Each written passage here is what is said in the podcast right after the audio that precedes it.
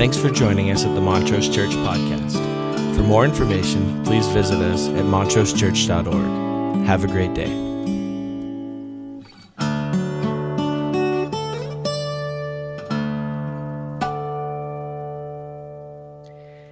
Hey, everybody. Um, so uh, I'm joining you and uh, sharing the sermon with you uh, because we haven't tried it enough different ways yet. Uh, there hasn't been enough challenges yet. So um, we're going to try it this way for today. And here's the reason why. Uh, one of our family members uh, is not feeling well. Now, we don't know anything about what might be going on, probably just allergies or a cold, but out of an abundance of caution, we decided uh, that uh, it might be better for me to, you know, broadcast live from right here so here I am, and you know we haven't we haven't tried this yet. So I've tried, uh, you know, the empty room thing, and so now here we're separated uh, by one more element. And I do have to tell you, when I found out that uh, I was going to uh, be joining you like this, uh, I decided that I would wear a patterned shirt, and the reason is because I'm not allowed to wear uh, a patterned shirt on Sunday. It messes up the cameras. evidently, you know things freak out. So um, so now I can do whatever I want. I'm not in front of the camera. So hopefully uh, I won't find out that I'm not supposed to be wearing this patterned shirt here either. Um, and uh, I just wow, I've just been sitting listening to the song Worn. and uh, I think it's our heart. Uh, we want to see redemption win.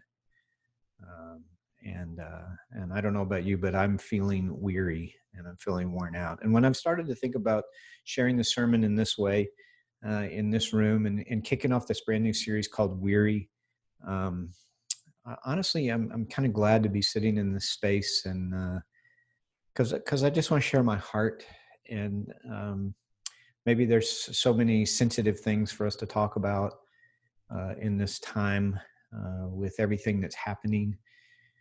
So maybe just sit back and uh, let's talk let's chat a little bit and think a little bit together. I, I think for for me, I just feel weary. I feel weary with the way things work. I feel weary and a little overwhelmed. I feel weary um, with the way everything right now is politicized. Uh, I'm just a little bit weary with, um, you know, the political correctness.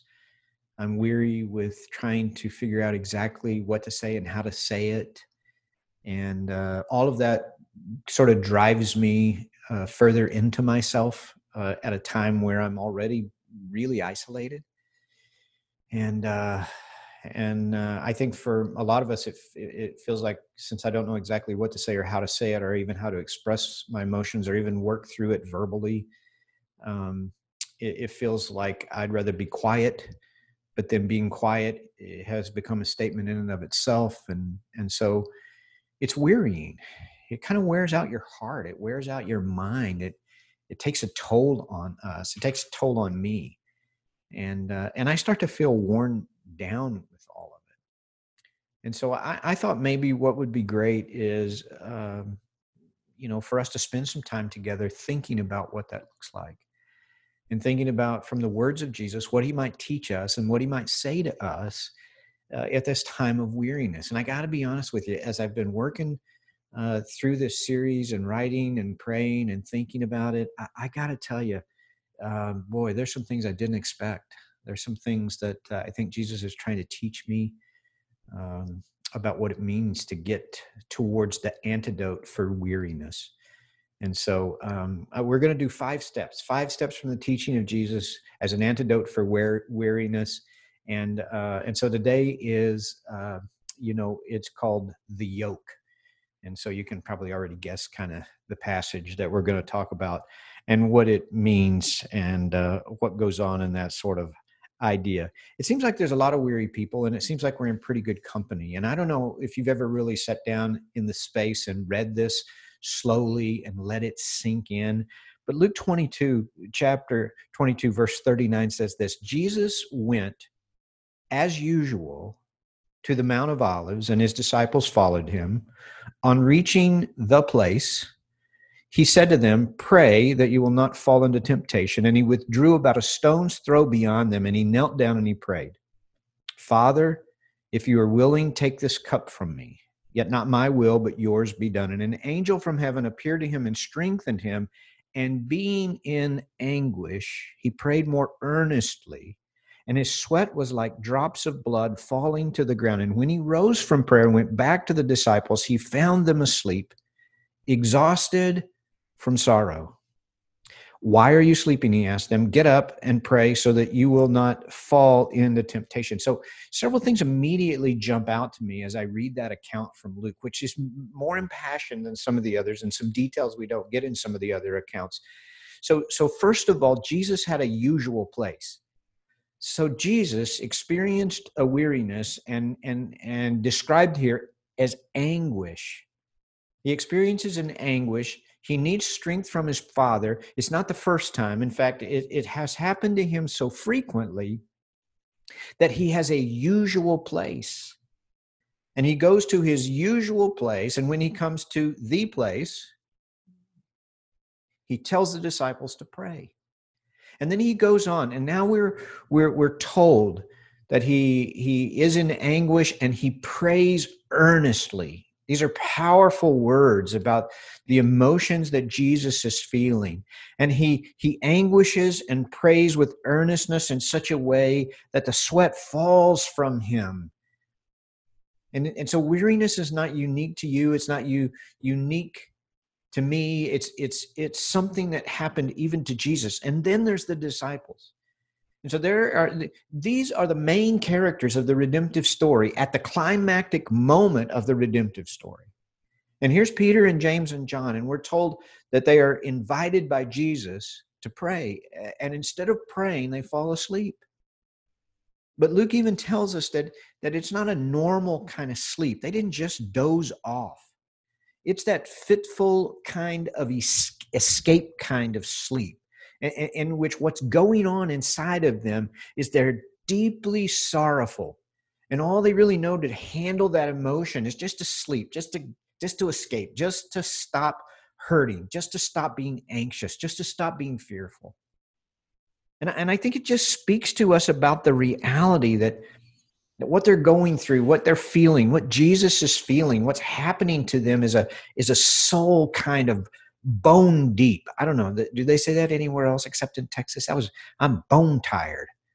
I'm bone tired. I'm not just tired on the surface. I'm tired all the way down to the to the bones. They're they're in that bone tired kind of place. And I think as they experience that and as they as they as we understand it, it's not just you and I that get weary. It's not just you and I that get worn down. It's it was a part of the life of Jesus too there's really no way to make the segue. So so I didn't write one. I just said, you know what? Hey, there's no good way to make it. We're going to segue anyway. So some of you know uh, and remember Monty Python, and Monty Python is sort of bizarre, you know, English comedy troupe that uh, made lots of movies and lots of uh, TV shows back in the 70s. And uh, and so I just one of those skits stands out to me. Um, it was called uh, the Hundred Yard Dash for people with no sense of direction. Maybe you've seen it before. And, and so a typical sort of uh, track meet kind of setting, and and and there's all the people out there, and they're all lined up at the starting line, and you got the starter with the gun raised, and the gun goes off, and when the gun goes off, uh, all of the people run in a different direction. And I don't know about you, but that's how my insides feel. I feel like I'm I'm set, I'm ready. I want something to happen. I want things to change. I I, am ready to go. But when the gun goes off, I, I don't know which direction to run. And what usually happens to me is I'm running in every direction at once. And I don't feel like I'm winning the race that way. I don't feel like I'm getting anywhere. I don't feel like I know what I'm doing. I, I I'm hurrying, but I don't know, you know, where it is and what to do and how to cope and how to think through it. So there's certain qualities about this passage of scripture that I want to read that we're going to focus on this morning.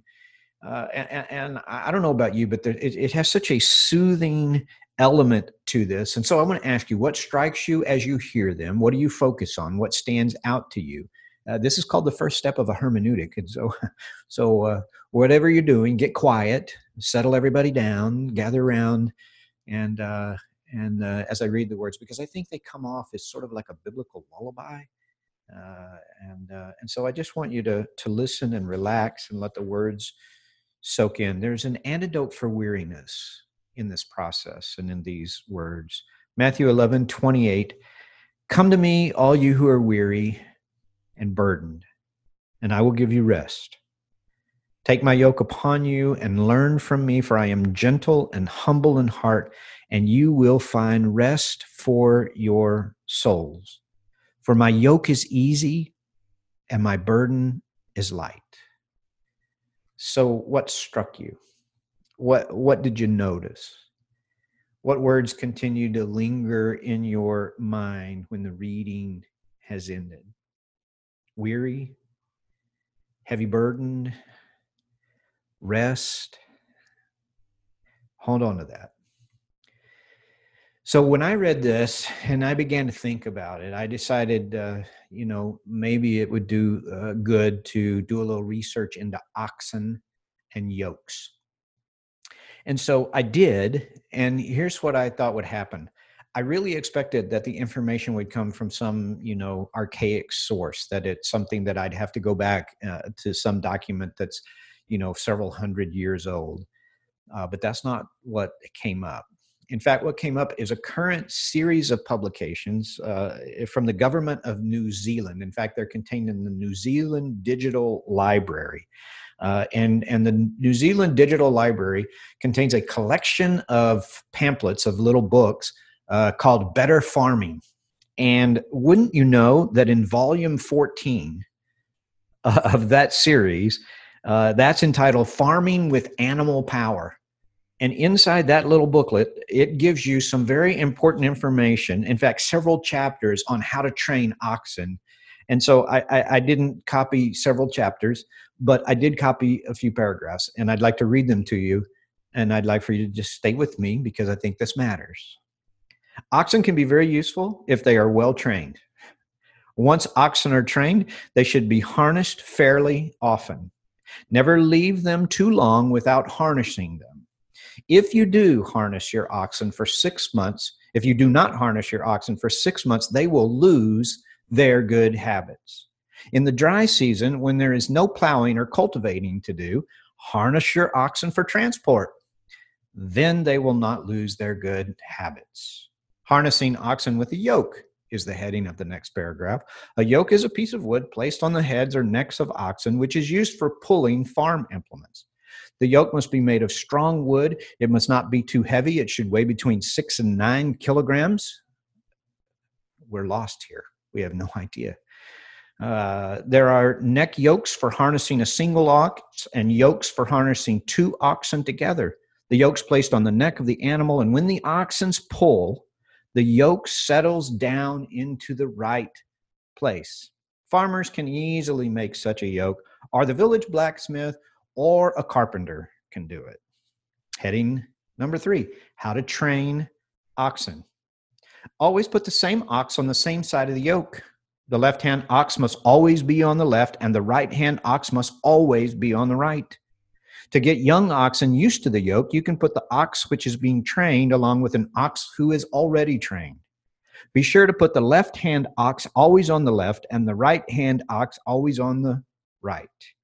Then tie the oxen to be trained to the same yoke for two or three days. Let them go free for two or three hours, but keep an eye on them. To prevent them moving too much, tie a rope on a foreleg and loop it around the animal's back. On the fifth day, get the oxen to walk in a straight line. Don't hit them. You're going to need a lot of patience. I, I just found that to be fa- fascinating. And so, as I read through that and I thought about the passage, I don't know about you, but my focus always falls on the weariness and the burden, and then it skips right to rest. And, and I jump right into that place where I, I want to think about the yoke being easy and the burden being light and rest unto my soul. What I really want out of this passage and what I usually read it for and think about it and quote it for is because I, I want a Psalms 23 kind of kind of green pastures and still waters and and restored soul kind of experience but as I've prayed about it and thought about it, it seems to me that I am for the first time noticing that the very first thing Jesus says is, I'll give you rest, but you have to, very next word, are you weary and heavy burden? Take my yoke upon you and learn from me, and you will find rest unto your soul. I, I don't know about you, but immediately I don't like where this is headed. I, I, I want to lay down. I want to rest. I thought that the antidote for weariness was sleep. I, I, I, thought it was getting away from the stress and away from other things and, and letting my heart and mind be quiet and still. But Jesus has something else in mind. He has something else going on in this process. So when I think Jesus chooses this language, I think he wants us to understand a few things. I see six things that stand out to me that I think matter very much. Number one, I think when Jesus invites us to the yoke, the yoke means partnership. If I just stop and I think about this story and I think about this metaphor and I think about the illustration, I find myself thinking that I'm the oxen and Jesus is the farmer.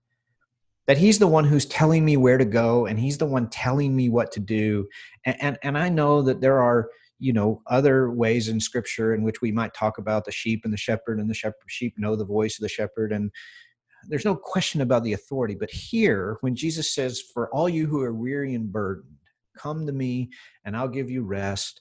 Take my yoke upon you and learn from me. And it insinuates partnership. It insinuates that, that beside us, locked into the harness, is Jesus himself, that he's beside us and that he's pulling along with us, that we're not alone, that he's not behind us, that he's with us, that he's come beside us to help carry us through whatever it is you're, you and I are facing. And, and in that is this powerful sense of it's so consistent. When Jesus says in, in John, I will send, I will not leave you as orphans. I will send you a comforter. Eh, the word is paraclete, which literally means I will send the comforter to come beside you and hold you up take my yoke upon you. I, I think there are some of us this morning that are so weary, and we need the yoke. We need to know that we have come to a place in partnership with Jesus where he is inviting to get beside us in whatever you're pushing, whatever you're pulling towards, whatever's going on in your story, in your life, in your heart, in your mind, in your spirit, in your family, in your job, in your finances, in the uncertainty, in the politics, in, in the polarized world in which we're living. He's going to be partnering and pulling with us. The second thing that I, I notice is the yoke means action. I read this passage and have read this passage and have memorized this passage. And I got to tell you, until writing this series, what has resonated with me mostly is rest, laying down, stopping. But Jesus is asking us to do something, to go somewhere, to accomplish something. And I don't know about you, but but I don't think of that as the antidote for weariness. I want to do less. I don't know about you, but I am asking less of my body, less of my physical self these days than than any time I can remember in a long time. So somehow the less activity, the less stress on my physical person is not resulting in more rest. It's not making me less weary somehow it's translating into more weariness. Don't you think Jesus knows that? Don't you think Jesus understands that? It seems like that weariness must be a byproduct of being listless and lost and confused and overwhelmed. And so Jesus suggests that the first step towards resting your soul is to open up your mind and take up the yoke and get ready to accomplish something. The yoke is about action. Number three, the yoke means order. It means order. I can't get this image uh, out of my head without thinking about what goes on in the plowing of a field. It's very orderly, it's not random In fact, you can tell an experienced farmer from a, a novice by how straight the lines are and how ordered it is. And so I, I don't know, but it seems to me if you sort of push the metaphor a little bit, that what we're suggesting is that here we are in the middle of this field and there is an action to take and it's creating an order. Something's coming out of it. When we're all done, there'll be some measured lines. Uh, in fact, what's going to uh, ultimately result is is some plants are going to grow, and there's going to be nourishment and food. We're not just taking action; there's action with effect. There's something going on in this process, and ultimately, it's for good. Ultimately, I think we understand that order and rest sort of go together, and disorder and unrest and weariness sort of go together. And I don't know about you, but it feels like the whole world has gotten out of order. The whole world has gotten out of order. And these words of Jesus just resonate Come to me, all you who are weary, and all of you who are burdened, and I will give you rest. Take my yoke upon you and learn from me, for I'm meek and lowly in heart, and you'll find rest unto your soul. But it's not where you think it is. It doesn't happen by another nap. It doesn't happen by uh, uh, another walk. It happens when we open our hearts and we open our minds to learn and to listen. Number four, the yoke means focus. It means focus. It means closing out the distractions and allowing our hearts and minds and spirits to focus. Oxen are in the yoke so they can focus on the job at hand. I think that's a significant thing to think about. And I don't know if you know this, but uh, if you if you think about how a farmer plows a straight line, do you know how a farmer plows a straight uh, plows a straight line? Doesn't matter. It hasn't changed in in in centuries, in millennia. The way that you plow a straight line in a field with very few landmarks and no real sense of i'm sure now you probably just turn the gps on and the tractor drives itself but for those that have less expensive tractors are you're behind oxen the reality of how you do it is you pick a fixed point far ahead. And then you pick a fixed point on the plow or the tractor. And sort of as you would look down the sights of a gun you, you, line up the fixed point on the tractor or the fixed point on the plow with the fixed point that is far out in the distance. And if you keep those two things lined up it's got to be far in the distance can't be a fence post at the end of the row because it's going to get closer and closer and you're going to lose all perspective it's got to be a fixed point way out there in the distance. And if you line up the fixed point on the plow and a fixed point in the distance, you end up with a very straight row. And this call to be in the yoke is about getting focused. And let me ask you this question Do you have a fixed point far ahead? Is there a fixed point out there somewhere in your future, somewhere ahead of you, somewhere beyond tomorrow, beyond next week, beyond the end of COVID? Is there a fixed point out there? And a fixed point in your own heart and in your own life, and, and you keep lining up the fixed point in your own heart and your with the fixed point that's way out there in the future. It's a focused yoke. Number five, the yoke means commitment.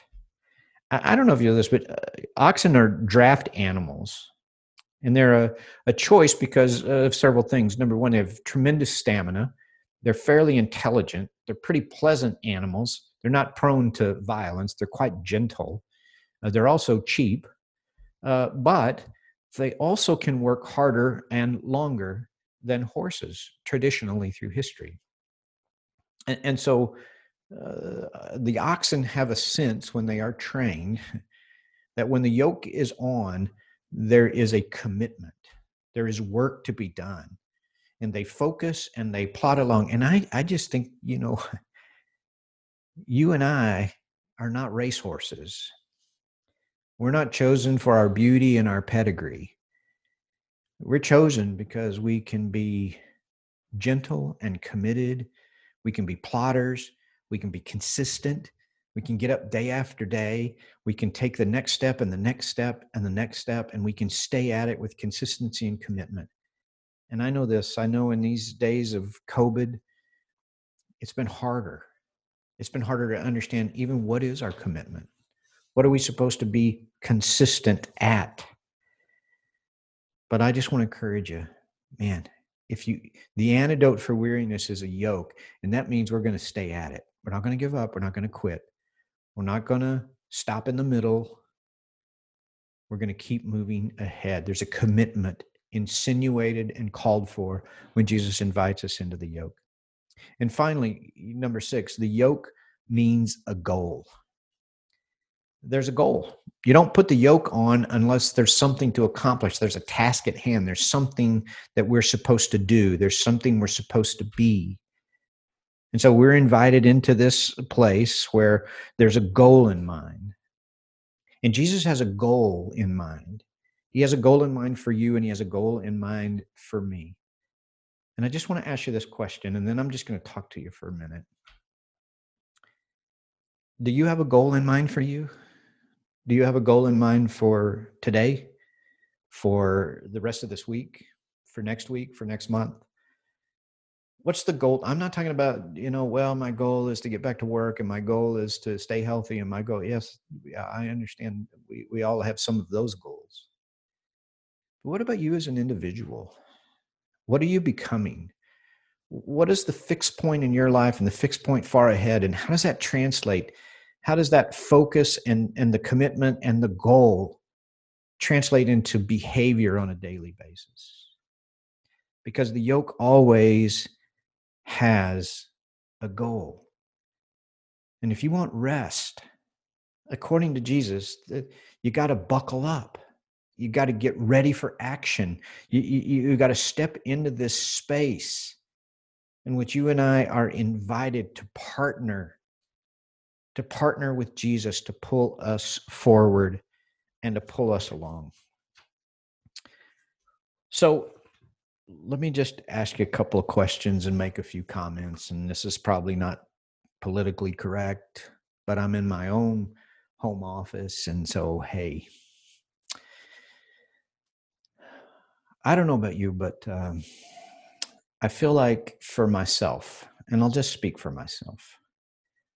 Uh, you know, there's this hot new term running around, woke. You know, we need to get woke, uh, which means we become aware.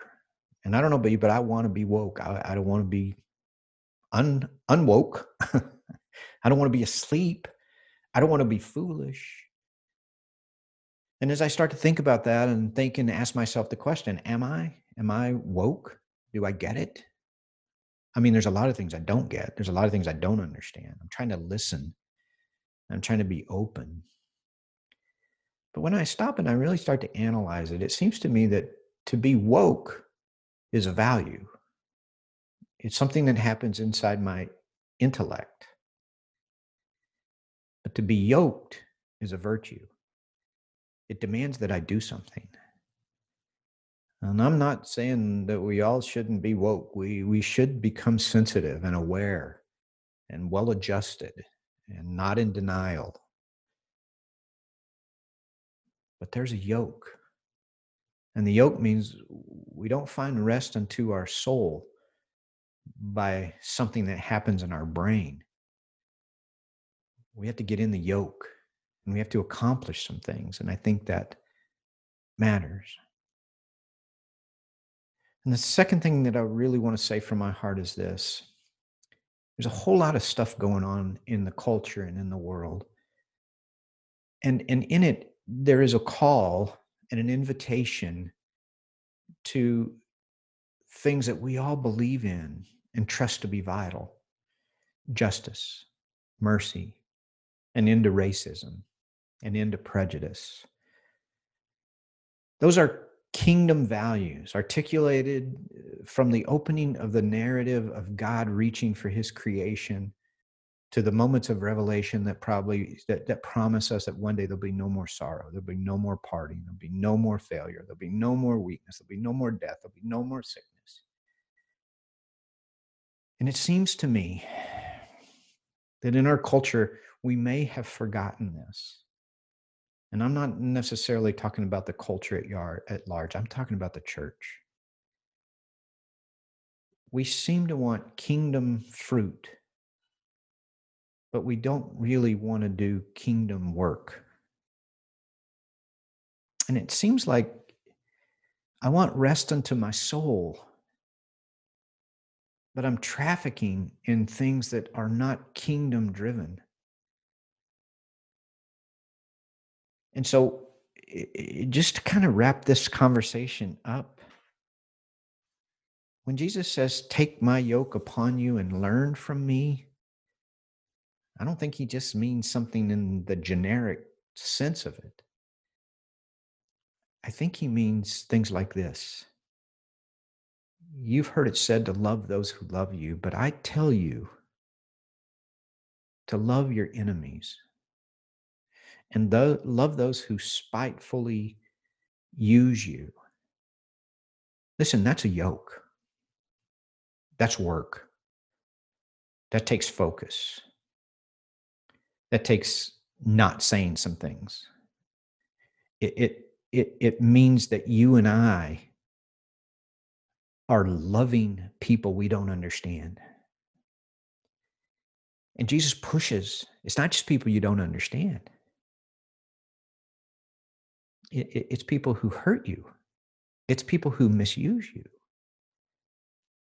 Man, I, my heart is breaking over the things that get spoken, the things that get posted on media, the things that are happening inside our churches, the things that are going on in the hearts and minds of really good people who are weary and burdened.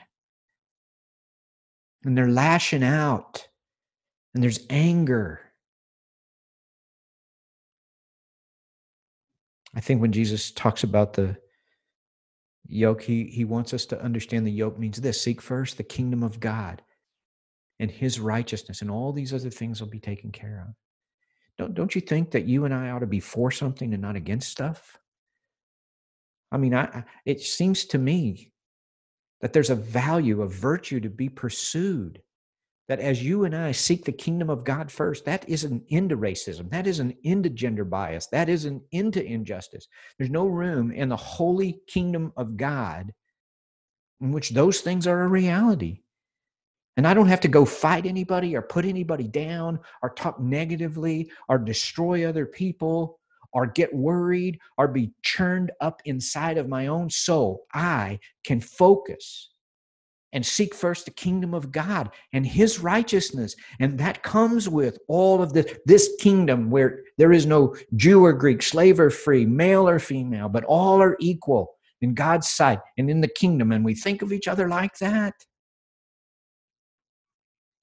The yoke is seeking first the kingdom. That's what Jesus meant when he said, If anyone would be my disciple, you must deny yourself and take up your cross and follow me. The yoke is this let no unwholesome talk come out of your mouth, except what is suitable for the building up of others, that it may edify those who listen. It's an antidote for weariness. Why are we so weary? The world is so angry. We're angry.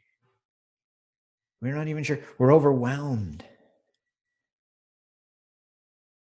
Here's the yoke Humble yourself, therefore, under God's mighty hand, that in due time he may lift you up. Cast all your cares upon him because he cares for you. Be self controlled and alert for Satan roams around like a roaring lion, seeking whom he may devour. Resist him, standing firm in the faith, knowing that your brothers and sisters throughout the world are undergoing the same kind of suffering. And after you've suffered a little while, the God of all grace, who called you to his eternal glory in Christ Jesus, will himself make you strong and firm and steadfast. Come to me, all you who are weary and heavy burdened, and I will give you rest. Take my yoke upon you and learn from me, for I am meek and humble in heart. And you will find rest unto your soul, because my yoke is easy and my burden is light. Let me say a prayer for you as we think about step one towards the antidote for weariness is the yoke. God, would you help us? Would you allow these words and the power of Scripture to simply move us in a way in which our hearts open up to the yoke that you desire for us? May we take the yoke upon us and learn from you. I pray that you'd bless homes and families and lives. I pray for those who feel weary and overwhelmed, where the anguish, where that sort of exhausted feeling is just overwhelming. And I pray today that you would speak to each one of us about not only this yoke that you have for us, the kingdom yoke, but the yoke that each one of us carry in our own homes and remind us that the first step away from weariness is not a nap, it's getting into the yoke and entering into that partnership with you. We give you thanks and we give you praise. And I place all of these folks in your hands in the name of the Father and of the Son and of the Holy Spirit. Amen. Let's respond to the word together. Thanks for joining us at the Montrose Church Podcast. For more information, please visit us at www.montrosechurch.org. Have a great day.